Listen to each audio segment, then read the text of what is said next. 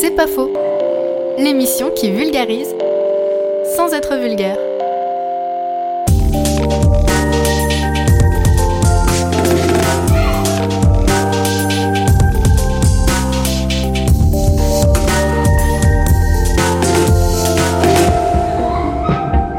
Ouais, c'est pas faux. Bonjour à toutes et à tous, c'est Imran et je vous souhaite la bienvenue dans C'est pas faux, l'émission de vulgarisation scientifique de Radio Phoenix. Je salue chaleureusement Violette qui est victime d'une extinction de voix et qui nous écoute depuis son bureau. Dans cette nouvelle émission, nous allons vous parler de la mémoire traumatique, comment se créent les troubles du stress post-traumatique, quels sont les mécanismes de la mémoire traumatique et comment se reconstruire après avoir vécu un traumatisme. Pour discuter de cela, nos invités du jour sont le professeur Francis Eustache, neuropsychologue en neuroimagerie de la mémoire humaine au sein de l'unité INSERM Nîmes à l'université de Caen et directeur d'études à l'école pratique des hautes études, et Éric Buy, professeur de psychiatrie à l'UFR Santé de l'université de Caen président de la Société internationale d'études du stress post-traumatique et enseignant-chercheur à l'université d'Harvard et au Massachusetts General Hospital. Mais tout de suite, le flash science avec les infos sciences de la semaine. L'humanité a longtemps joué la montre sur le climat, il est minuit moins une et nous devons agir maintenant. C'est avec cette phrase que le Premier ministre britannique Boris Johnson a ouvert la COP 26. De nombreuses personnalités engagées sur les sujets écologiques sont pessimistes quant à l'issue de cette 26e conférence sur le climat. Le documentariste Yann Arthus Bertrand a déclaré que les COP ne servent à rien à part médiatiser les catastrophes et ce qu'on doit faire. Le premier secrétaire de l'ONU est pour sa part optimiste et appelle au sursaut nous devons faire davantage pour protéger les personnes vulnérables des dangers de la crise climatique, a annoncé l'organisateur de cet événement mondial sur Twitter. Quelques engagements ont tout de même été pris. 90 pays s'engagent à diminuer de 30% leur émission de méthane de 2020 à 2030. 100 pays du monde se sont engagés à arrêter d'ici 2030 la déforestation dans les pays respectifs. Et 190 pays devraient s'engager à sortir du charbon avant 2040 au plus tard. Après la viande de laboratoire place au café, cette boisson très consommée est aussi menacée par le changement climatique. Pour lutter contre sa raréfaction, des chercheurs finlandais ont mis au point une technique permettant de fabriquer du café dans des laboratoires. Se basant sur un principe d'agriculture cellulaire, les chercheurs ont multiplié des cellules de grains de café jusqu'à obtenir une sorte de pâte cellulaire. Une fois torréfiée, cette pâte donne une poudre au goût proche de celui d'un café moulu. En pleine COP26, ce café de synthèse permettrait de lutter contre les problèmes environnementaux qu'engendre la culture du café comme l'appauvrissement des, sols, le déchiffrage des, forêts et le défrichage des forêts pardon, ou encore la pollution liée au transport. À l'heure où nous sortons d'Octobre Rose, on a de l'espoir dans le traitement du cancer du sein. Trodelvis c'est le nom d'un protocole thérapeutique à base d'anticorps qui, couplé à un processus de chimiothérapie, pourrait combattre les formes agressives du cancer du sein. Cette nouvelle thérapie ne sera pour l'instant administrée qu'à une dizaine de femmes en France, car il est sous une autorisation temporaire d'utilisation. À, terme, ce traitement sera destiné aux femmes victimes du cancer du sein, qu'on appelle triple négatif, c'est-à-dire métastasé et considéré en échec thérapeutique après avoir reçu deux autres traitements. Selon l'Institut Curie, Trodelvy permet d'atteindre une augmentation de 12,1 mois de survie en plus, soit le double des résultats d'un traitement uniquement par chimiothérapie. Tout autre sujet maintenant qui concerne la géographie. Grâce au programme LIDAR HD, la France sera entièrement cartographiée en 3D d'ici à 2025. Ce chantier, mené par l'Institut national de l'information géographique et forestière, vise à proposer une carte entièrement en trois dimensions de la France et des dom Pour cela, les cartographes utiliseront une sorte de radar laser de haute précision qui scannera champs, villes, rivières et montagnes. À ce jour, la Corse, le Gard et l'Hérault ont déjà été ont déjà été couverts par ce dispositif. Au total, 7000 heures d'avion et 60 millions d'euros seront nécessaires pour réaliser ce projet.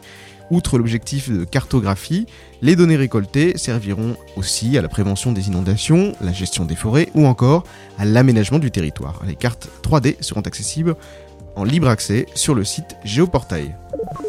Et enfin un retour celui de Thomas Pesquet sur le plancher des vaches, ou plutôt sur une mer d'huile.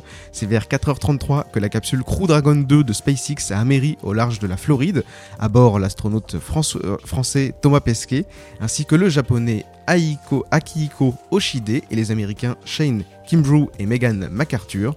Les membres de l'équipage subiront des tests médicaux et scientifiques à Houston et l'astronaute normand sera de retour en Europe, à Cologne, au Centre européen des astronautes, avant de prendre quelques vacances.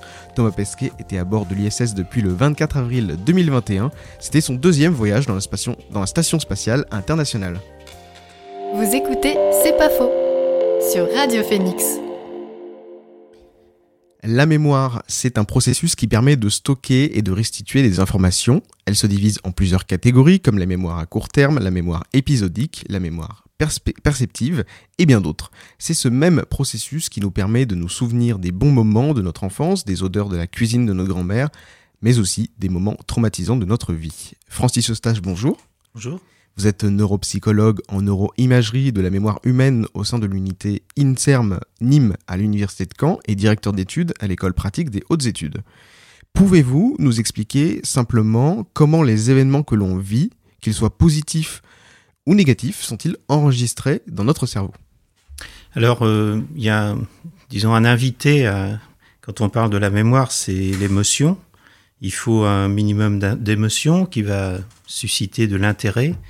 Et à partir de cette, euh, cette dose d'émotion, euh, on va ce qu'on appelle encoder euh, des informations en mémoire, des informations très diverses et qui peuvent devenir des, des souvenirs s'ils ont, s'ils ont un intérêt personnel.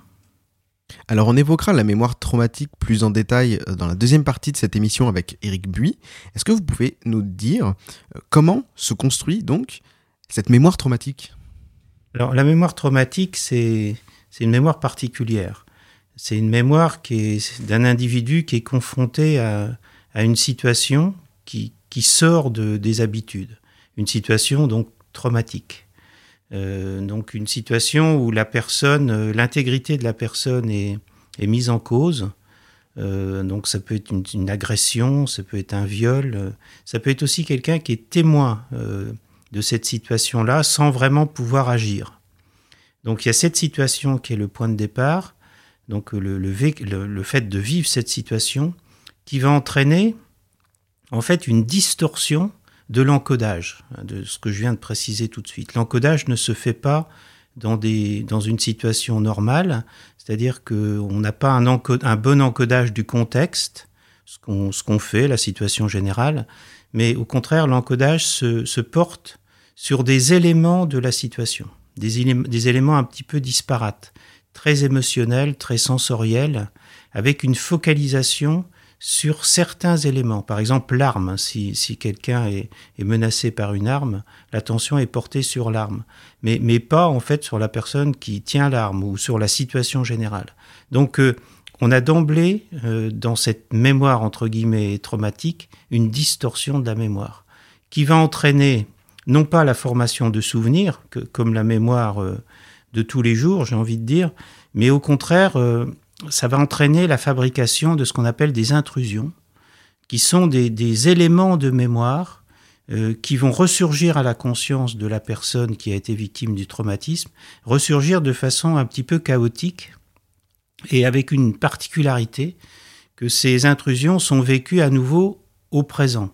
C'est-à-dire que la personne a l'impression de revivre à nouveau euh, la scène traumatique à partir de ces éléments euh, intrusifs. Ce qui est bien différent de d'évoquer un souvenir, parce qu'un souvenir, on peut avoir l'impression de le revivre. Ça va être quoi la différence entre un souvenir et une intrusion, ou ce qu'on appelle aussi réviviscence? Alors, le, le, le, souvenir, quand on évoque un souvenir, on, on évoque son contexte général et on sait que ce souvenir appartient au passé ce que j'ai fait samedi soir dernier ou ce que j'ai fait pendant les, les, dernières vacances. Vous voyez, il y a des scènes comme ça qui me reviennent. Donc que ce soit plaisant ou déplaisant, ça peut être aussi un, un, un épisode déplaisant de, de, ma vie, mais je sais que c'est du passé. Alors que les intrusions, elles s'imposent à la personne, elles sont beaucoup moins reconstruites, hein, ce sont des éléments disparates. Et puis la grande différence, c'est que la personne est à nouveau confrontée au présent. C'est-à-dire que ces, intrusions sont synonymes euh, du traumatisme qui s'impose à nouveau au présent. Donc c'est évidemment quelque chose, vous voyez, qui, va alimenter en fait la, mémoire entre guillemets traumatique. Je mets des guillemets, vous voyez, à mémoire parce que c'est très différent euh, de la construction de la mémoire euh, habituelle. Alors en 2016, vous avez lancé un projet en collaboration avec euh, l'historien Denis Péchanski, euh, qui est aussi directeur de recherche au CNRS, un projet euh, qui concerne un programme de recherche transdisciplinaire concernant l'évolution de la mémoire des attentats du 13 novembre 2015. Quels sont les enjeux de ce programme?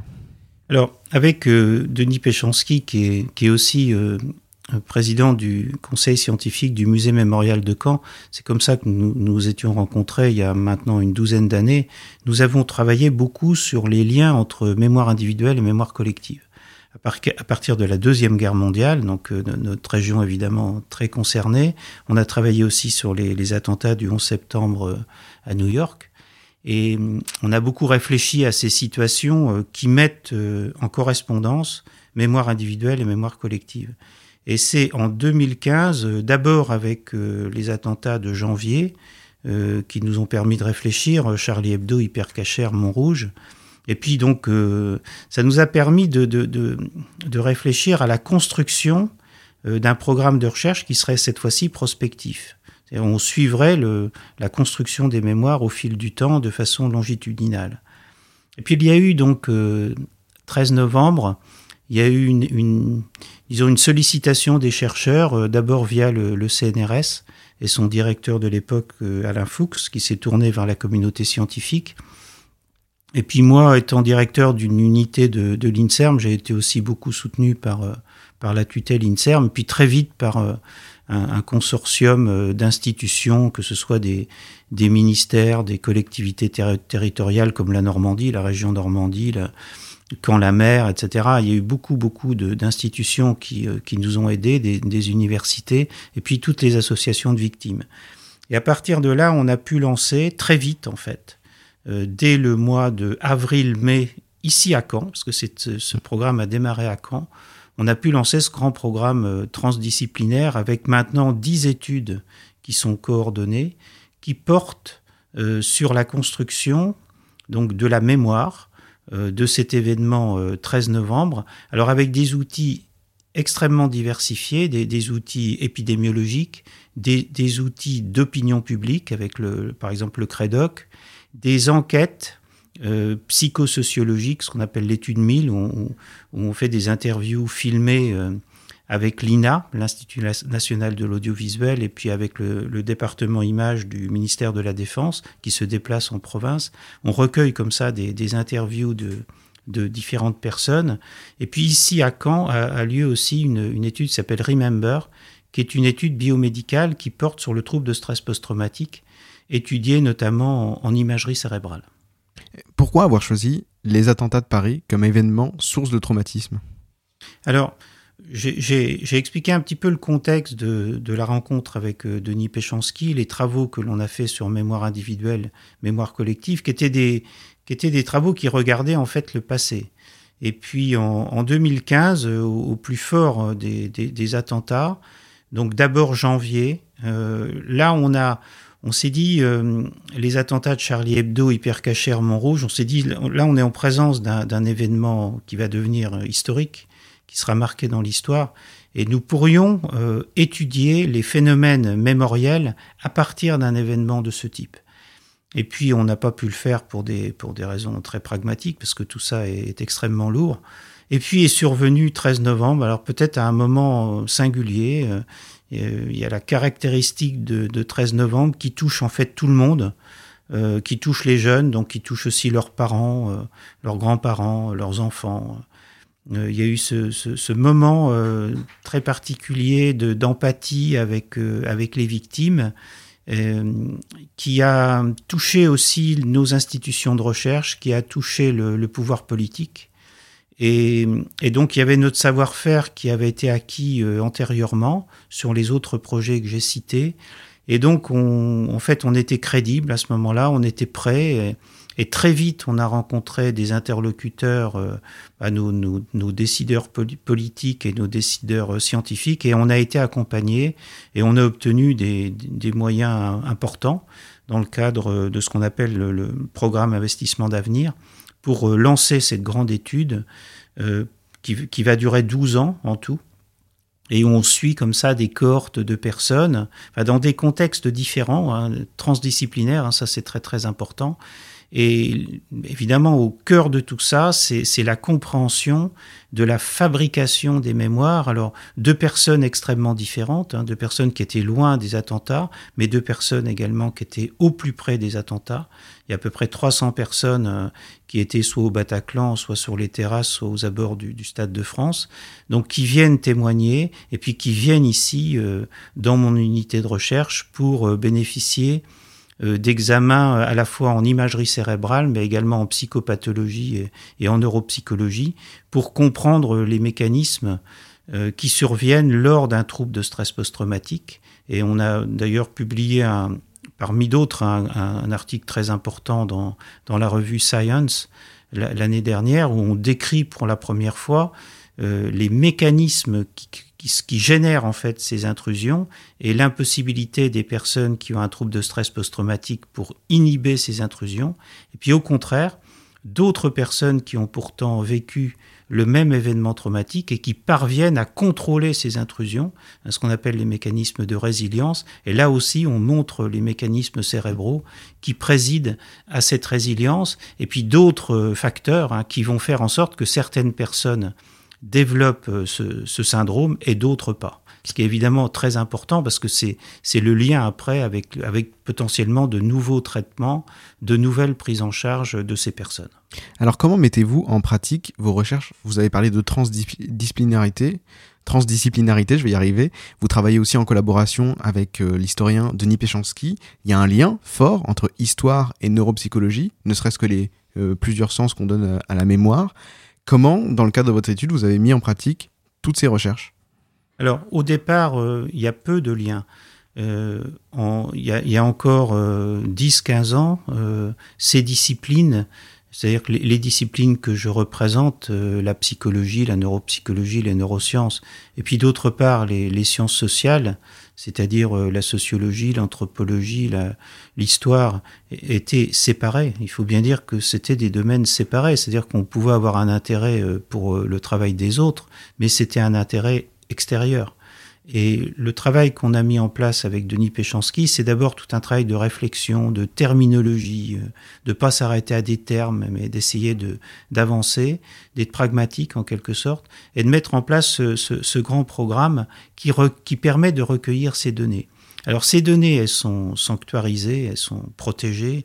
Alors dans des cadres variés, les données biomédicales, elles sont dans des, des bases de données biomédicales les données de ce qu'on appelle l'étude 1000, c'est-à-dire ces, grands témoignages, donc c'est à chaque phase de l'étude, c'est près de 1500 heures d'enregistrement euh, audiovisuel, hein, c'est audiovisuel. Alors tout ça est, stocké à l'INA, euh, donc ça devient patrimoine de la nation. Il y a aussi toute cette dimension mmh. qui, est, qui, est, très importante.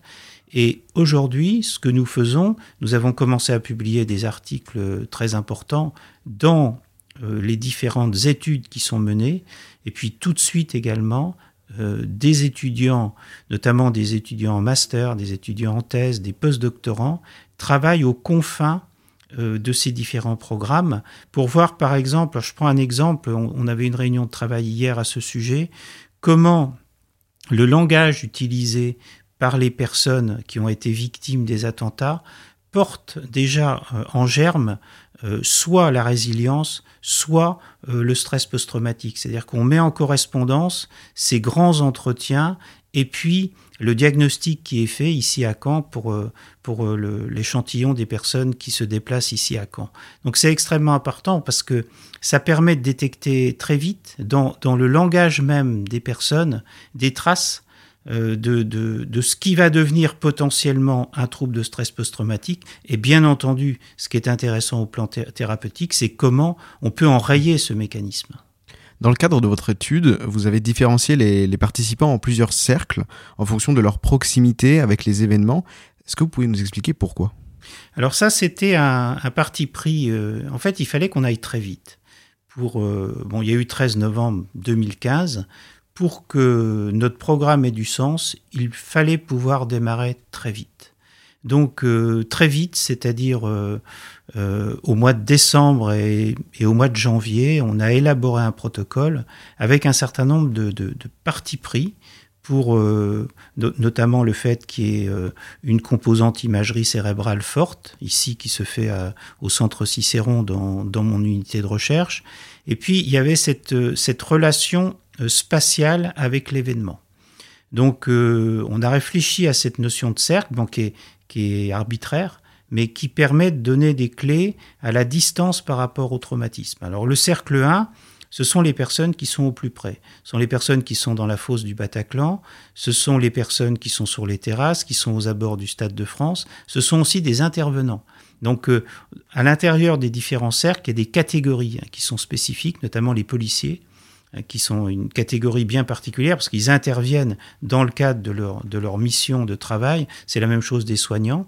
Et puis ensuite, euh, au-delà de ce cercle 1, le cercle 2, ce sont des personnes qui vivent dans ces quartiers, bon, qui, ne, sont pas cercle 1, c'est-à-dire qu'elles n'étaient pas présentes sur les lieux le soir du 13 novembre, mais elles vivent dans ces quartiers ou elles travaillent dans ces quartiers. Donc elles ont une relation privilégiée avec, à, ces quartiers, ce qui est évidemment extrêmement intéressant à étudier parce que ces quartiers, en fait, font aussi partie prenante du, du processus de mémorialisation.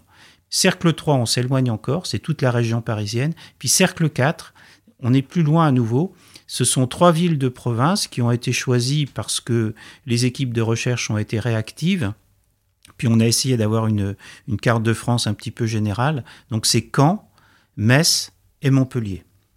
Alors le choc des attentats du, 13 novembre s'inscrit dans une mémoire collective, vous l'avez dit. En revanche, le stress qui va en découler va pas se manifester de la même façon chez chaque individu qui a participé à l'étude. Vous en avez parlé déjà un petit peu. On a remarqué une certaine forme de résilience chez certains patients est-ce que vous pouvez nous expliquer ce qui les, différencie des autres patients? Alors, ce qui les différencie, c'est cette euh, sur un plan physiologique, physiopathologique, j'ai envie de dire, c'est cette capacité à, quand l'intrusion est présente, à la chasser de la conscience. Et euh, alors, c'est sur un plan de la mémoire, ça veut dire que ces personnes sont à égalité euh, dans la capacité qu'elles ont à former des intrusions. Parce qu'en fait, quand elles viennent à Caen, on, ne les confronte pas à des intrusions traumatiques, mais on leur fait apprendre euh, du matériel qui permet de générer une intrusion qu'on pourrait appeler expérimentale, mais qui n'est pas du tout traumatique.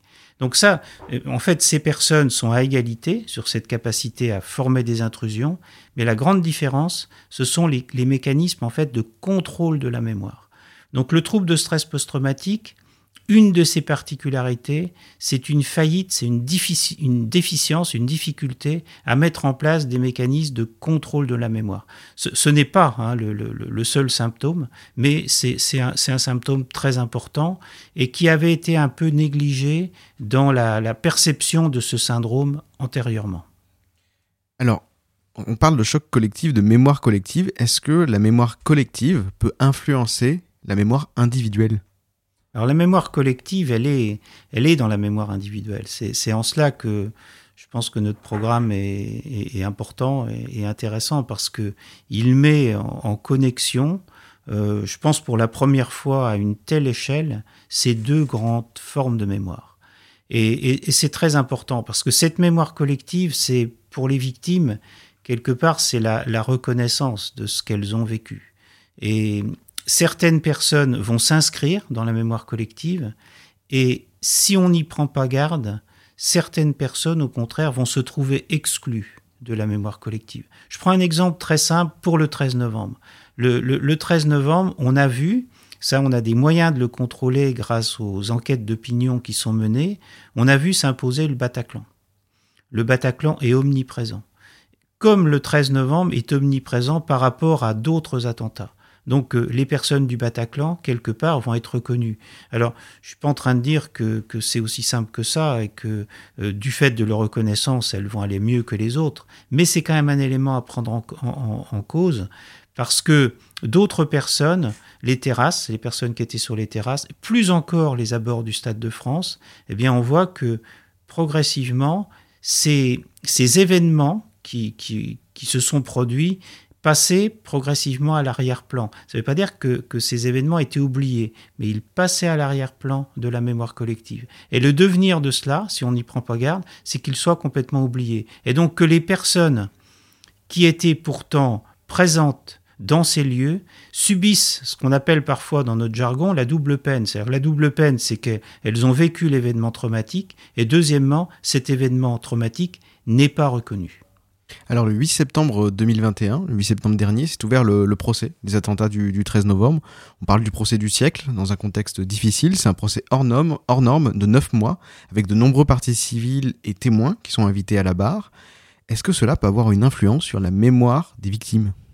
Alors, le, procès, on, le, redoutait pour euh, quelque part pour notre, notre étude, qui était la troisième phase de recueil de données était prévue au départ en 2020, c'est-à-dire avant le, avant le procès, et puis euh, la pandémie, les, les, confinements successifs ont fait que tout a été décalé. Euh, on ne pouvait pas lancer les études comme on le voulait. Et donc, finalement, la troisième phase de l'étude 1000 a lieu tout de suite pendant le procès. C'est comme ça. Hein. c'est comme ça, j'ai envie de dire, c'est, ça fait partie des, des, aléas de ce, de ce type d'études. Et peut-être qu'au bout du compte, euh, euh, ce qui va sortir de tout ça sera, sera très intéressant, sera très original, parce que ce procès, comme vous l'avez dit, ce, ce, procès hors norme, euh, il est hors norme, bon, de par son ampleur, du, fait du nombre de victimes, etc., de, de par son organisation même, sa mise en scène, j'ai envie de dire, mais dans le bon sens du terme, avec euh, une médiatisation, euh, je trouve, de, très grande qualité, mais, très intense aussi.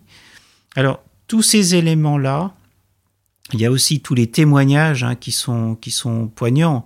Euh, tous ces éléments-là font qu'on est en contact, qu'on vit, parce qu'il est aussi retransmis en direct euh, ou, en différé, euh, en fait, on vit cette double construction. On voit les personnes qui s'expriment et on voit en même temps les médias qui en parlent de façon plus générale. Donc, on, voit cette mise en correspondance, peut-être de façon euh, singulière, en tout cas à, une telle échelle. Donc, donc ce, qui, ce qui aurait pu au départ peut-être être un artefact, devient euh, un objet d'étude en soi, parce que c'est vrai que ce procès, euh, il, est, il est très important. Bon, il est évidemment très important euh, au plan juridique, hein, j'insiste pas sur ce plan, mais il est très important dans, dans l'écriture et, et dans la réécriture de la mémoire, parce que justement, par rapport au mécanisme de double peine que j'évoquais tout de suite, il permet de tout, reprendre à zéro en quelque sorte. C'est le but du procès, c'est de, s'approcher hein, de la vérité. Euh, bon, ça paraît toujours illusoire, de ça un mot qui est, très difficile à manipuler, la vérité, mais, mais c'est bien, c'est quand même bien l'objet. Et donc de, reprendre tout, c'est-à-dire qu'il y a certes le Bataclan, évidemment, il y a toutes ces victimes du Bataclan et toutes les personnes endeuillées euh, qui s'expriment, et c'est des moments qui sont, qui sont terribles, mais il y a aussi les autres, et, euh, et ça permet aussi... Alors, il faut pas généraliser, mais ça permet aussi une, certaine, distanciation. C'est-à-dire que l'émotion, elle est présente, mais elle est, elle, est, elle est tout de même accompagnée, elle est encadrée, elle est, elle est raisonnée, j'ai presque envie de dire. Donc, ce qui, je pense, pour, en tout cas pour euh, certaines des, victimes ou des, personnes concernées au-delà des victimes directes, euh, je pense que c'est important. Je pense que c'est je pense que globalement, parce que c'est toujours très difficile de, généraliser, hein. il y a les personnes qui vont se reconnaître dans ce procès, il y a des personnes qui vont, qui vont essayer de, l'éviter, ce procès, parce que c'est trop, trop difficile. Mais je pense que globalement, euh, c'est un élément euh, positif euh, vers la reconstruction des personnes. Alors l'horizon de votre programme d'études, c'est 2028. Quelles vont être les prochaines phases d'études? Alors, donc il y a une phase en cours, euh, donc 2000, euh, qui commence euh, en 2021 et puis qui va durer toute l'année prochaine et même déborder sur donc 2022-2023. Donc avec deux nouvelles études qui démarrent ici à Caen, qui sont deux études très importantes. Une étude en tomographie par émission de positons qui se fait au centre Cicéron. Là aussi sur des personnes qui présentent toujours un trouble de stress post-traumatique ou au contraire qui sont des personnes résilientes, où on va descendre cette fois-ci euh, à l'échelon euh, des synapses, c'est-à-dire des, échanges entre les neurones dans, le cerveau des personnes. Jusqu'à présent, on avait étudié euh, essentiellement euh, l'imagerie cérébrale au moyen de, l'IRM qui, permet de mesurer les, grands réseaux cérébraux. Là, on descend à, un niveau euh, microscopique, ce qui est beaucoup plus proche d'une d'une vision pharmacologique des choses. On étudie le GABA, qui est un des, des, neurotransmetteurs dans le cerveau qui, qui participe à ces mécanismes d'inhibition. Puis il y a une deuxième étude qui va se mettre en place aussi au début de l'année prochaine, au début euh, de l'année 2022. C'est une étude qui s'appelle CARE, qui porte sur les enfants des victimes. Donc euh, ça, c'est vraiment une, une, première mondiale. On, on s'intéresse aux victimes, mais on s'intéresse également à la transmission de la mémoire au sein de la famille, donc qui se transmet pas d'une façon directe. Hein, c'est c'est une transmission qui est souvent très très implicite. Alors là aussi, notre rôle, c'est de décrypter les les mécanismes de la mémoire. Donc ça, c'est pour euh, cette phase 3. Et puis il y aura également euh, un autre recueil de données un petit peu plus lointain en 2026 donc avec à nouveau les différentes études qui seront coordonnées. Et puis euh, la fin du programme, euh, pour l'instant, est prévue en 2028 avec euh, des publications qui porteront sur l'ensemble de, de, la durée de ce programme 13 novembre. Eh bien, merci beaucoup, Francis Eustache, d'avoir accepté l'invitation de Radio Phoenix.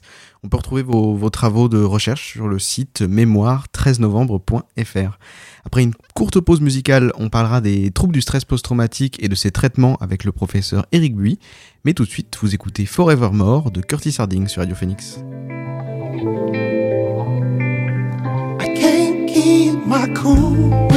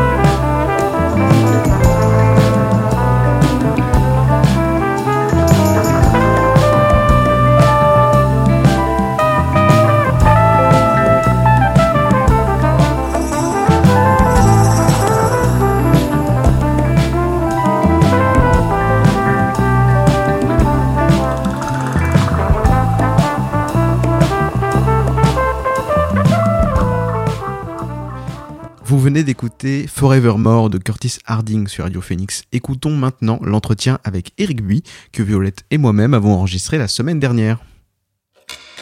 Vous écoutez C'est pas faux sur Radio Phoenix. C'est pas faux sur la mémoire traumatique continue. Nous recevons en studio Eric Buy. Bonjour. Bonjour. Éric Buy, vous êtes professeur de psychiatrie à l'UFR Santé de l'Université de Caen.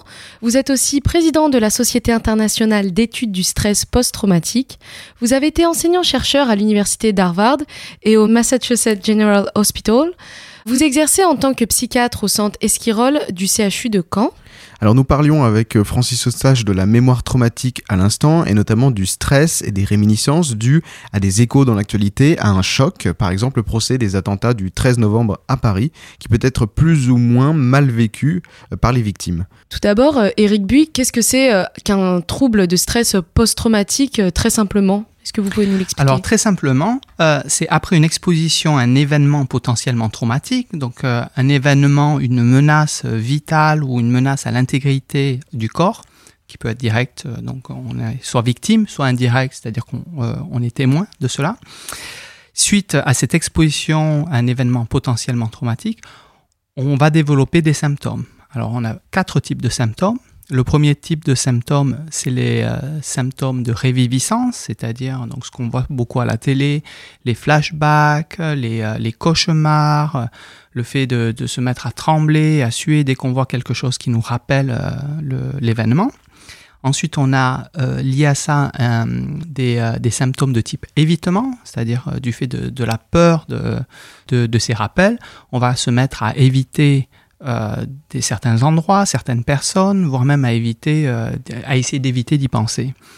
Ensuite, le troisième type de symptôme, c'est euh, une altération de ce qu'on appelle les pensées et de ce qu'on appelle les émotions. Donc, c'est-à-dire que après cette exposition à cet événement qui a franchement fait très très peur, euh, on se met à ne, voir, à ne plus voir le monde de la même manière. Donc on peut par exemple avoir l'impression que euh, le, monde est vraiment pourri, il n'y a que de la méchanceté dans le monde. Puis on peut aussi avoir euh, une sorte d'altération, une modification de, de ses émotions. On a l'impression de plus rien ressentir de positif. On est un peu anesthésié émotionnellement peut aussi avoir euh, une sorte de détachement euh, de l'autre où, on n'arrive plus à, se ressentir connecté euh, avec les autres.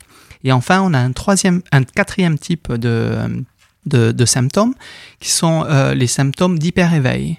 Donc là, on, le voit aussi beaucoup dans les films, par exemple le fait de, sursauter, le fait d'être sur ce garde tout le temps, le fait d'avoir du mal à s'endormir, le fait de ne pas pouvoir se concentrer.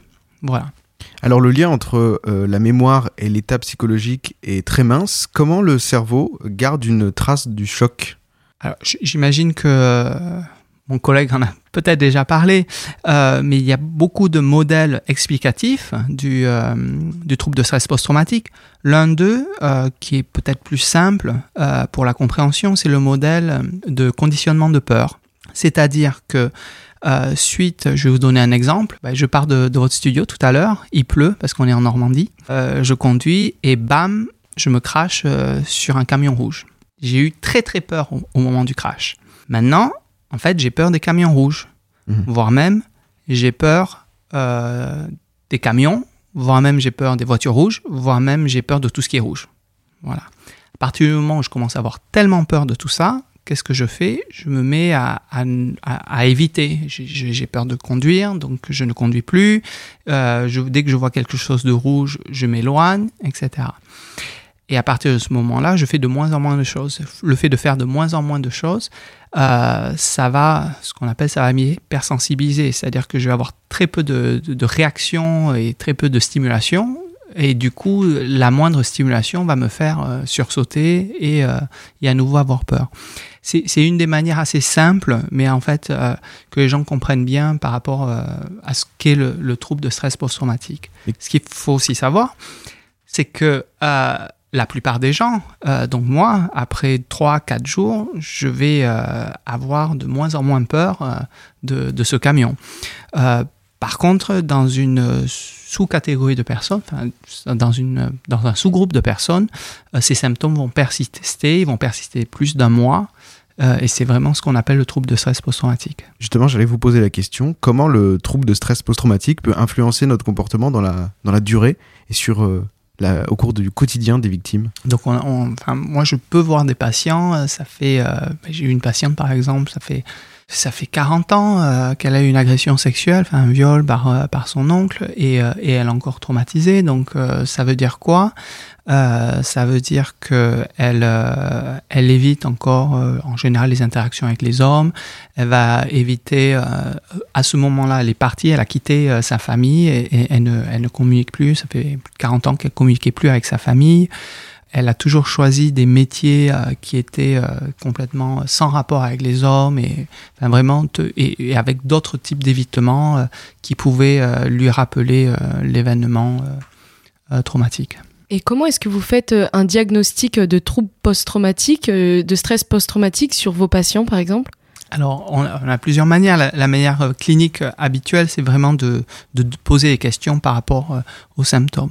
Euh, on, vient de créer récemment le centre euh, régional euh, psychotraumatisme Normandie, donc qui, va donc c'est au centre Esquirol pour l'instant. On est au centre Esquirol, premier étage, et on va servir, on, va desservir toute la Normandie en termes de soins et de formation aux soins pour le psychotraumatisme, surtout la Normandie. Euh, on, a mis en place euh, ce qu'on appelle euh, l'entretien structuré diagnostique, qui est vraiment l'entretien de référence pour savoir si quelqu'un a un trouble de stress post-traumatique ou pas. Donc c'est globalement sous forme de questionnaire très très spécifique. Un peu plus tôt, vous nous parliez euh, du sous-groupe de personnes qui peut être plus sujet euh, à développer euh, un trouble du stress post-traumatique. Mais est-ce qu'ils ont des profils particuliers qui les relient entre eux? Il y a plusieurs types, plusieurs niveaux de, facteurs de risque risque pardon, pour le trouble de stress post-traumatique. Le premier niveau, c'est des choses qu'on ne peut pas trop choisir, c'est-à-dire bah, d'être une femme en général, malheureusement. ça augmente le risque de troubles de stress post-traumatique. le fait d'avoir eu d'autres troubles psychiatriques par ailleurs, le fait d'avoir eu, quand on était petit, quelques, subi des, malheureusement des violences, ça, va augmenter le risque de troubles de stress post-traumatique. Il y a un autre groupe de, facteurs de risque qui sont euh, ce qu'on appelle les, euh, les réactions péritraumatiques. Réactions, donc réactions psychologiques, péri, c'est-à-dire autour, et traumatique, autour du trauma. Il y a globalement deux types de réactions. Il y a la détresse péritraumatique, c'est le fait d'avoir très très très très très très très peur. Et si vous vous rappelez ce que j'ai dit par rapport à comment ça marche, si on a eu très très très très très peur le jour de l'événement, ben, deux jours après, on aura encore très peur, et peut-être un mois après, on aura encore très peur. Plus on a eu peur, plus on a les chances de continuer à avoir peur. Et la deuxième chose, euh, c'est ce qu'on appelle la dissociation péritraumatique. C'est le fait d'être un petit peu, euh, d'être un peu déconnecté et en euh, pilote automatique au moment du traumatisme. On le voit aussi beaucoup dans les films. les gens ils parlent, mais ils sont complètement plus là, quoi. Hein. Et alors pourquoi est-ce que ça, c'est un facteur de risque? Tout simplement parce que moi, j'ai eu, donc pour reprendre mon exemple, j'ai eu euh, j'ai un accident là, et puis là, je vais avoir peur, et puis demain, je vais avoir encore peur, et puis dans un mois, je vais plus avoir peur. Ce qui se passe, c'est que je n'ai pas oublié que la voiture rouge était dangereuse ou le camion rouge était dangereux. Ce qui se passe, c'est que chaque fois que je vais voir un camion rouge, je vais avoir peur et je vais me dire ah non, mais c'est pas le même. Parce que là, je vois bien que je suis pas en train de sortir de euh, Radio Phoenix. Je, je, là, je suis en fait en bas de chez moi et euh, c'est pas le même, euh, c'est pas le même camion, etc. C'est ce qu'on appelle l'extinction de peur. J'apprends à éteindre ma peur. Maintenant, vous imaginez bien que si au moment du traumatisme, en fait, je me rappelle pas, en fait, c'est un flou. Et eh ben, je me suis confronté à nouveau avec un camion rouge je sais que ça fait peur, mais je, n'arrive pas à voir euh, le contexte. Ah, en fait, c'était dangereux parce qu'il pleuvait, il faisait nuit, euh, je sortais de Radio Phoenix. Euh, le fait d'être dissocié au moment du, traumatisme va altérer les capacités à, éteindre cette peur au cours du temps. Alors pour ceux qui n'ont pas eu ce phénomène d'extinction de, peur, comment on peut atténuer ou guérir le trouble post-traumatique oui, le trouble de stress post-traumatique est, un trouble qui... Euh, la bonne nouvelle, c'est que c'est un trouble qui se guérit. C'est un trouble psychiatrique qui se guérit. Euh, je peux même dire qu'il y a peu de troubles psychiatriques qui se guérissent, mais celui-là, il se guérit. Alors, il y a deux types euh, de traitements. Il y a les traitements médicamenteux et les traitements psychothérapeutiques, la psychothérapie. Les médicaments, euh, ils sont basés globalement sur euh, ce qu'on appelle euh, la classe des antidépresseurs. Voilà, c'est des médicaments qui ont été découverts initialement pour traiter la dépression. On s'est aperçu que ça marchait pour le trouble de stress post-traumatique, que ça marchait un peu.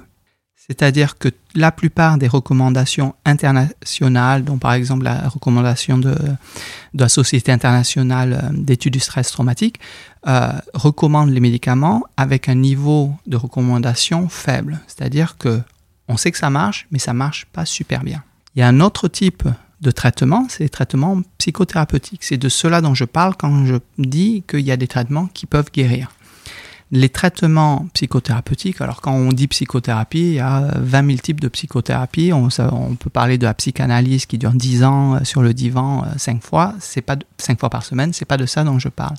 Je parle de euh, psychothérapie qui sont centrées sur le trauma, c'est-à-dire on parle du trauma, qui sont manualisées, c'est-à-dire que la plupart des thérapeutes, comme moi, on a un manuel et on suit le manuel séance 1, séance 2, séance 3, et qui sont aussi limité dans le temps, avec un début, un milieu et une fin. Il y a euh, la plupart des euh, thérapies euh, manualisées, centrées sur le trauma, durent moins de 12 séances, moins de 14 séances. Donc en 12 semaines, en principe, on va beaucoup mieux. Il y a, plus, il y a trois thérapies vraiment très reconnues pour le trouble de stress post-traumatique. Alors il y a l'EMDR, on en parle beaucoup, Le MDR, c'est euh, une thérapie qui est euh, très présente en France. On a ensuite une thérapie qui rentre dans le groupe des thérapies cognitives et comportementales, deux en particulier, une qui s'appelle l'exposition prolongée. Euh, c'est vraiment un traitement sous forme d'habituation. On demande au patient, on explique ce que c'est, puis on, vraiment on demande au patient de raconter ce qui s'est passé et on attend que la peur diminue. On fait ça la semaine 2, la semaine 3, etc., jusqu'à ce que les gens s'habituent.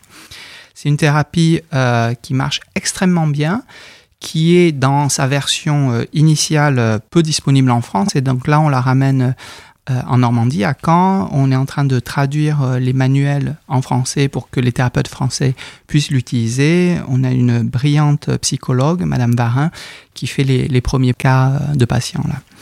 L'autre thérapie sous le parapluie euh, euh, thérapie cognitive comportementale, c'est la thérapie des processus cognitifs. Ça, c'est une thérapie qui, euh, à ma connaissance, n'existait pas en France. Et donc là, j'ai aussi vraiment la chance d'avoir une autre brillante collègue, le docteur Chauvel, qui a fait les premiers cas de thérapie des processus cognitifs en France, là, à Caen. Euh, c'est une thérapie qui est basée sur changer, vraiment quasiment que changer les pensées. Donc par exemple, quelqu'un et euh, a eu euh, un événement, a été exposé à un événement traumatique majeur, et maintenant on pense que vraiment le monde est vraiment pourri, on peut faire vraiment confiance à personne, la, race humaine est, est vraiment pourrie, et vraiment c'est de changer ça, voire réengager la vie. Donc voilà, c'est vraiment les trois traitement de référence dans la plupart des recommandations internationales, qu'elles soient britanniques, australiennes, américaines ou internationales, les nôtres. En ce qui concerne les thérapies euh, pharmacologiques euh, qui vont réduire les troubles de stress post-traumatique, quels sont de manière générale les traitements et les médicaments que vous allez prescrire? C'est comme je l'ai dit, il y a que les antidépresseurs est vraiment de reconnus. Il y en a un ou deux qui sont vraiment reconnus par les autorités. C'est la sertraline et la paroxétine qui rentrent dans la catégorie des antidépresseurs. C'est un médicament qu'on doit prendre tous les jours. En général, ça aide. Et comme je l'ai dit, ça aide pas, c'est pas miraculeux, mais ça aide. Parfois, on commence par ça parce que les gens sont tellement mal qu'ils peuvent même pas sortir de chez eux. Donc, euh, les faire venir une fois par semaine, c'est pas possible. Donc, voilà. Mais il faut savoir que moi, si vous me demandez, on commence par quoi? Si quelqu'un peut, on fait une thérapie. On fait une thérapie centrée sur euh, le trauma. Il y a d'autres euh, médicaments, mais je ne rentre pas dans, les détails. C'est-à-dire quelqu'un qui a des troubles du sommeil, on peut effectivement lui donner quelque chose pour dormir, mais ça ne résout pas euh, le problème. Vous nous avez parlé de l'EMDR. En quoi ça consiste?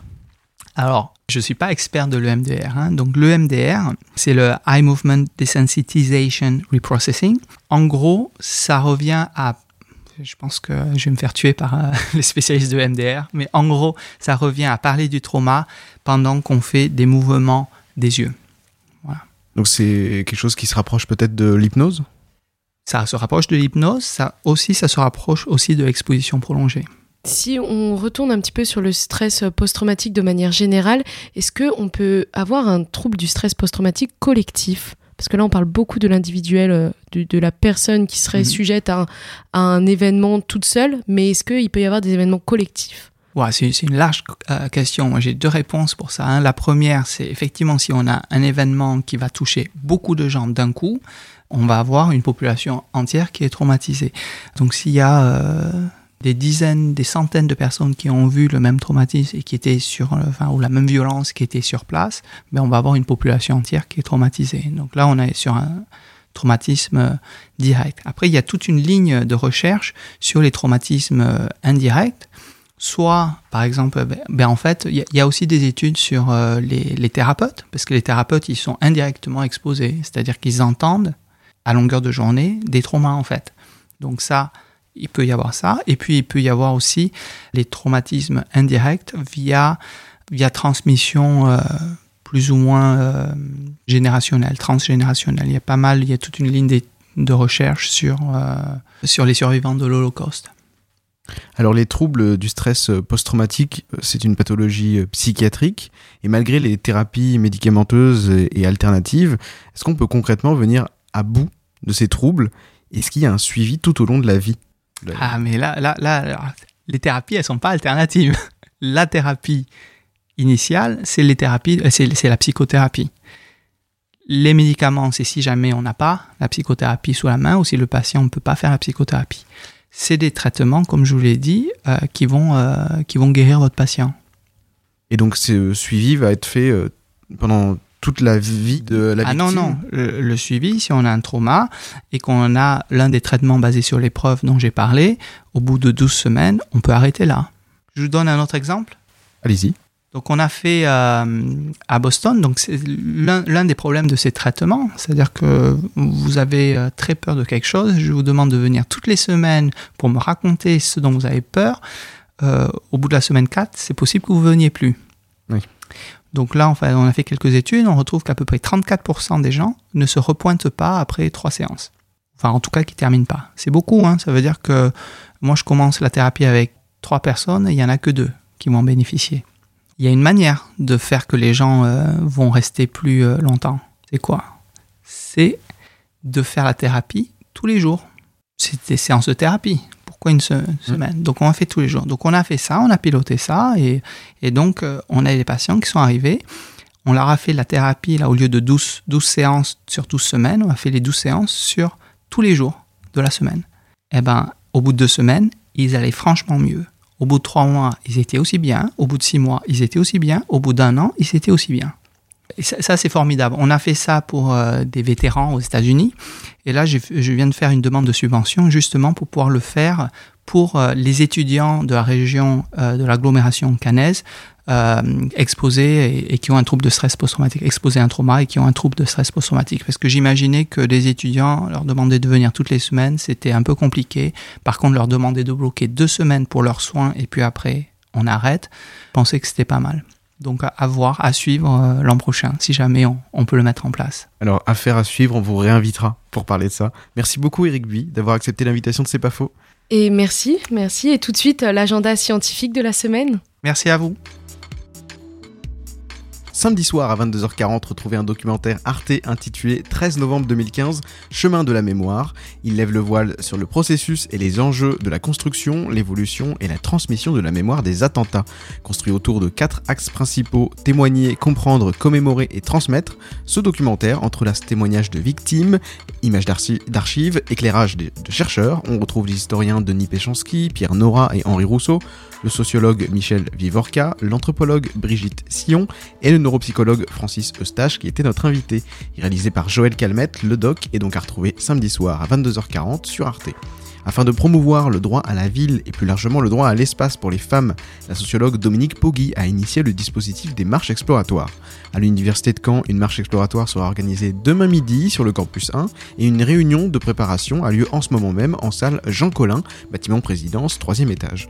Les objectifs sont de créer et sensibiliser un groupe d'usagères, de cartographier le campus, de faire une marche pour étudier les espaces, d'élaborer un rapport et enfin de restituer les conclusions afin d'améliorer l'espace public. Si vous ne pouvez pas participer à la marche, n'hésitez pas à consulter la carte interactive afin de témoigner vous aussi à propos des espaces agréables ou menaçants du campus 1. Rendez-vous sur le site unicamp.fr slash événement slash marche-exploratoire. Demain soir, à l'amphithéâtre Pierre d'Or de l'Université de Caen, vous retrouverez la deuxième édition des Nocturnes du Plan de Rome. Le thème de cette nocturne, organisée par les labos Cirev et Erlis, en voiture à Rome. Cette présentation ne parlera bien, ne parlera bien évidemment pas d'automobile, mais des près de 150 000 km de voies carrossables construites durant l'Empire, des ouvrages d'art qui ont accompagné ces routes, des cartes, des bonnes militaires, etc. La conférence a lieu en présentiel euh, de 18h30 à 19h30 sur présentation du euh, pass sanitaire ou en direct sur la chaîne YouTube du CIREV. C'est pas faux sur la mémoire traumatique, c'est terminé pour aujourd'hui. Retrouvez-nous en podcast sur phoenix.fm à 13h. Vous retrouvez Edgar pour la Méridienne. Merci à Alan qui a réalisé cette émission.